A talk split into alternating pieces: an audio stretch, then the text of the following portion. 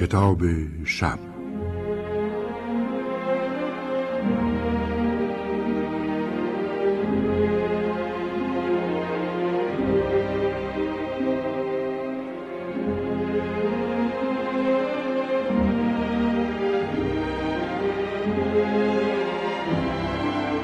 مشکل صاحب یک پرشه بودن این است که همیشه عیب کوچکی دارد. این بار پدال ترمزش میچسبید. راسل می‌خواست برای تعطیلات عید پاک به مسافرت برود. برای همین بعد از ظهر جمعه زودتر محل کارش را ترک کرد و به تعمیرگاه رفت تا مکانیکش برونو نگاهی به ماشین بیاندازد. راسل که وارد گاراژ شد، برونو سرش را بلند کرد و دستی تکان داد و دوباره سرش را زیر کاپوت یک اسپیدستر کلاسیک سبز رنگ برد. راسل چند بار دور اسپیدستر چرخید. برونو پرسید خب بعد از اینکه راسل مشکل ماشینش را توضیح داد برونو گفت به محض تمام کردن کار اسپیدستر سراغ پرشه او می رود. دو مرد در دفتر برونو بودند. وقتی راسل وارد شد نگاهی به او انداختند. بعد با صدایی بلندتر از صدای رادیوی برونو که روی میز بود و یک موسیقی دهه پنجایی پخش می‌کرد به حرف زدنشان ادامه دادند. راسل ناخواسته حرفشان را میشنید. دوست بودند. می‌شد گفت تقریبا دارند به هم توهین می‌کنند. هیچ کدام کوتاه نمی آمد. به خصوص آنکه بزرگتر بود مردی سیاه پوست که عینک آفتابی داشت جلیوه شکار پوشیده بود و یک ریز از انگشتانش صدا در می آورد. هر وقت مرد سفید پوست تکه خوبی میانداخت مرد سیاه نیشش باز می‌شد سری تکان می‌داد و تکه بهتری میپراند راسل دو بار با صدای بلند خندید بعد از بار دوم مرد سفید پوست برگشت به او خیره شد و گفت این کوچولو دهنش خیلی بزرگه راسل به قالیچه زیر پایش نگاه کرد بعد از آن سعی کرد سرش به کار خودش باشد تا اینکه حرفهای آن دو به کسی کشید که در شرکتشان کار می‌کرد و اخیرا به دلیل فروش اطلاعات کامپیوترهای جدید به ژاپنیها دستگیر شده بود. راسل آن مرد را یک بار دیده بود و از چیزهایی که آن دو می‌گفتند فهمید هر دو چند سال پیش با آن مرد در شرکت کار می‌کردند. راسل می‌دانست باید چفت دهانش را ببندد اما ویرش گرفت چیزی بگوید چون این موضوع را دنبال کرده بود و اطلاعات خوبی دربارهاش داشت.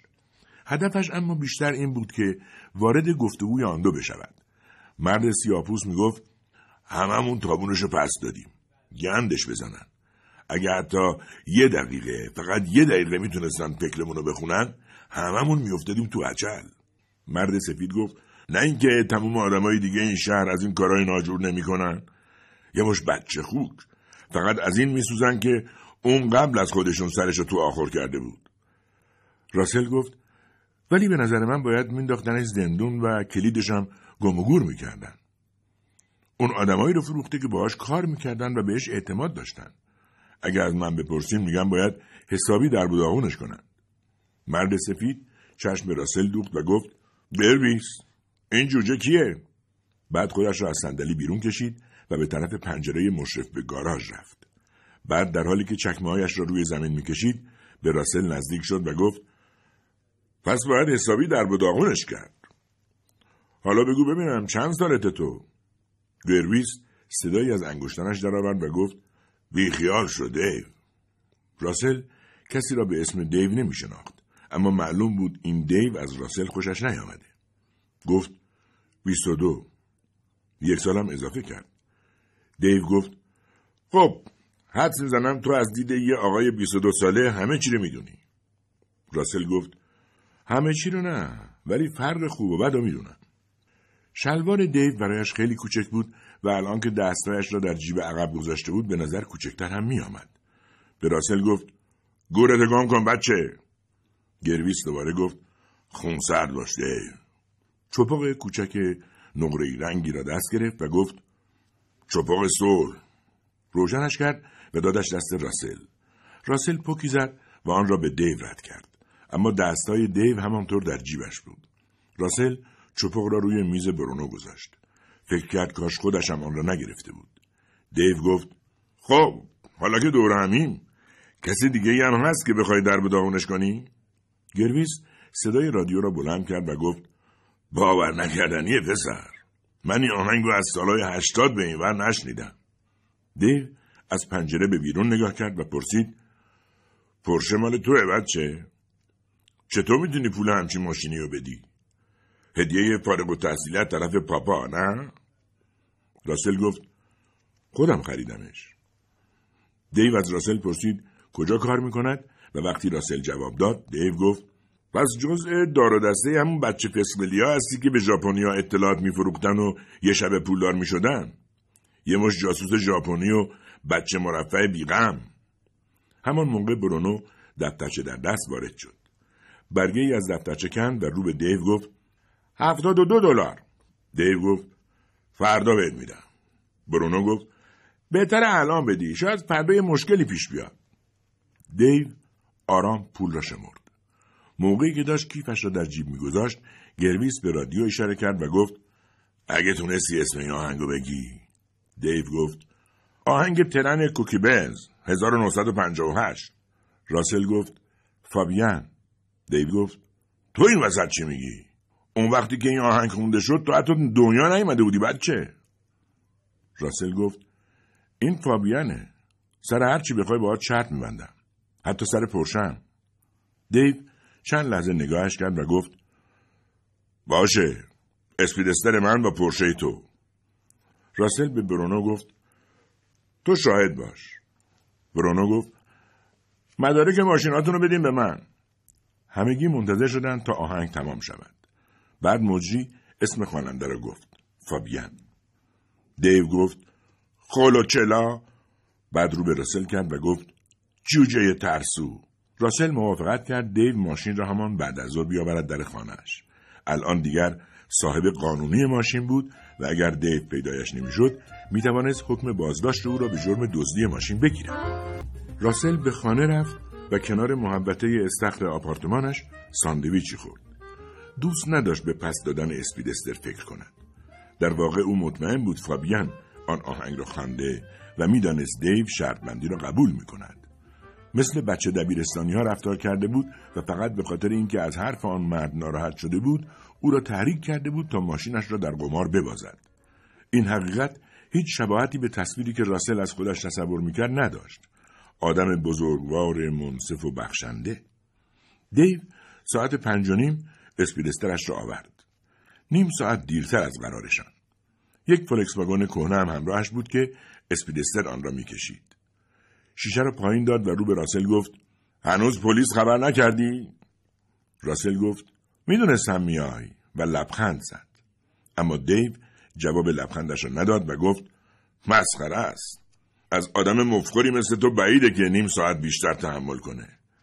بعد از ماشین بیرون آمد و در را آهسته بست. گفت بفرما. کلیدها را انداخت طرف راسل و گفت می‌خوای بفروشیش؟ راسل گفت نه. گوش کن. دیو پرید وسط حرفش. تو گوش کن. بعد دستایش را توی جیبش گذاشت. همان کاری که آن روز صبح توی دفتر برونو کرده بود.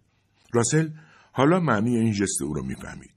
او دستایش را در جیب میگذاشت تا کار دیگری با آنها نکند. راسل گفت کاش این اتفاق نمیافتاد. دیو گفت پسر تو همچین توفه هم نیستی. می‌خوای بدونی چجوری این اسپید استر گیر بردم؟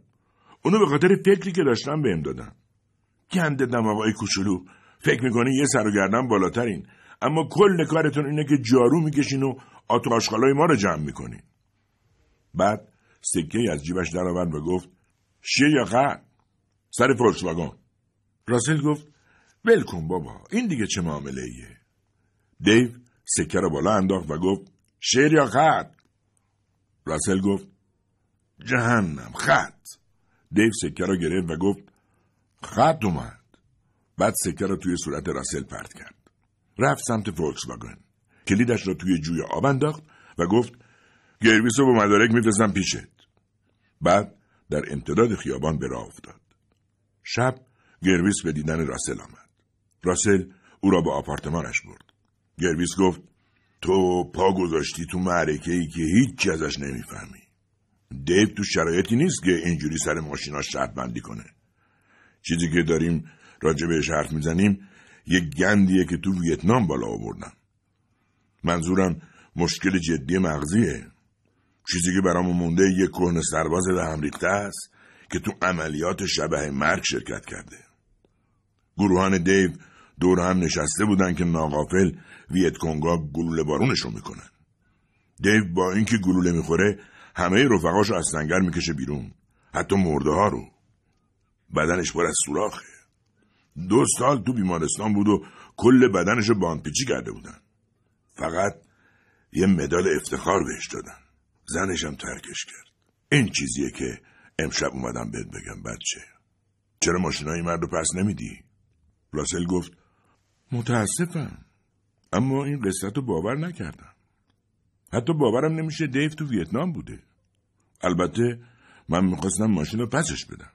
ولی حتی فرصت نداد حرف بزنم. اما حالا اگه این کارو بکنم فکر می‌کنه ازش ترسیدم. می‌تونم اسپیدسته رو بدم تا بهش بدی. ولی فلکس رو نگه میدارم. اونو تو چیراخت بردم. گیویس گفت خب حالا این شد یه چیزی. راسل دیگر هیچ وقت گرویس را ندید. اما گاهی پشت سرش احساس سرما می‌کرد. حس می‌کرد دیو از پشت پنجره بانکی که در آن حساب داشت یا از ردیف فروشگاهی که داشت ازش خرید می‌کرد مراقبش است. همیشه فکر می‌کرد کسی تعقیبش می‌کند و آن دو به زودی با هم روبرو خواهند شد. سعی می‌کرد خودش را برای آن دیدار آماده کند. مدتها بعد دیو را در الکامینو دید.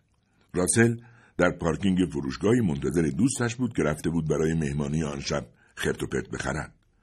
راسل داشت رفت آمد ماشینا را تماشا می‌کرد که ناگهان دیو را دید که روی لبه جدول ایستاده بود. دیو او را ندید چون همه حواسش به ماشین ها بود. با عبور ماشین ها دیو هم سرش را به این طرف آن طرف میچرخاند و نگاه می‌کرد. راسل به نظرش رسید دیو دارد دنبال فرصتی میگردد از جاده رد شود. آن نزدیکی ها چراغ راهنمایی یا خط آبر پیاده ای نبود. چون در آن محل هیچ آبری پیدا نمی‌شد. آنجا هیچ وقت کسی را پیاده نمی‌دیدی. دیو آنقدر صبر کرد تا هر دو طرف خلوت شد. بعد به سختی گام های بلندی برداشت و سمت دیگر جاده رفت. با تمام نیرویی که داشت حرکت می‌کرد و دستایش در هوا تکان میخوردند. دل راسل برایش سوخت. در آن لحظه حاضر بود هر چه دارد به دیو بدهد. اما چه فایده؟ کمک به دیو بیمعنا بود. چون انگار سرنوشتش این بود که هر چه را به دست می آورد از دست می‌داد. وقتی دیو به جدول آن طرف جاده رسید ایستاد و نفسی تازه کرد. بعد سمت جنوب به راه افتاد. راسل آنقدر با نگاه او را دنبال کرد تا از دید پنهان شد. خورشید پایین آمده بود. چند کیلومتر آن طرفتر مهمانی برپا بود و راسل داشت به آنجا می‌رفت.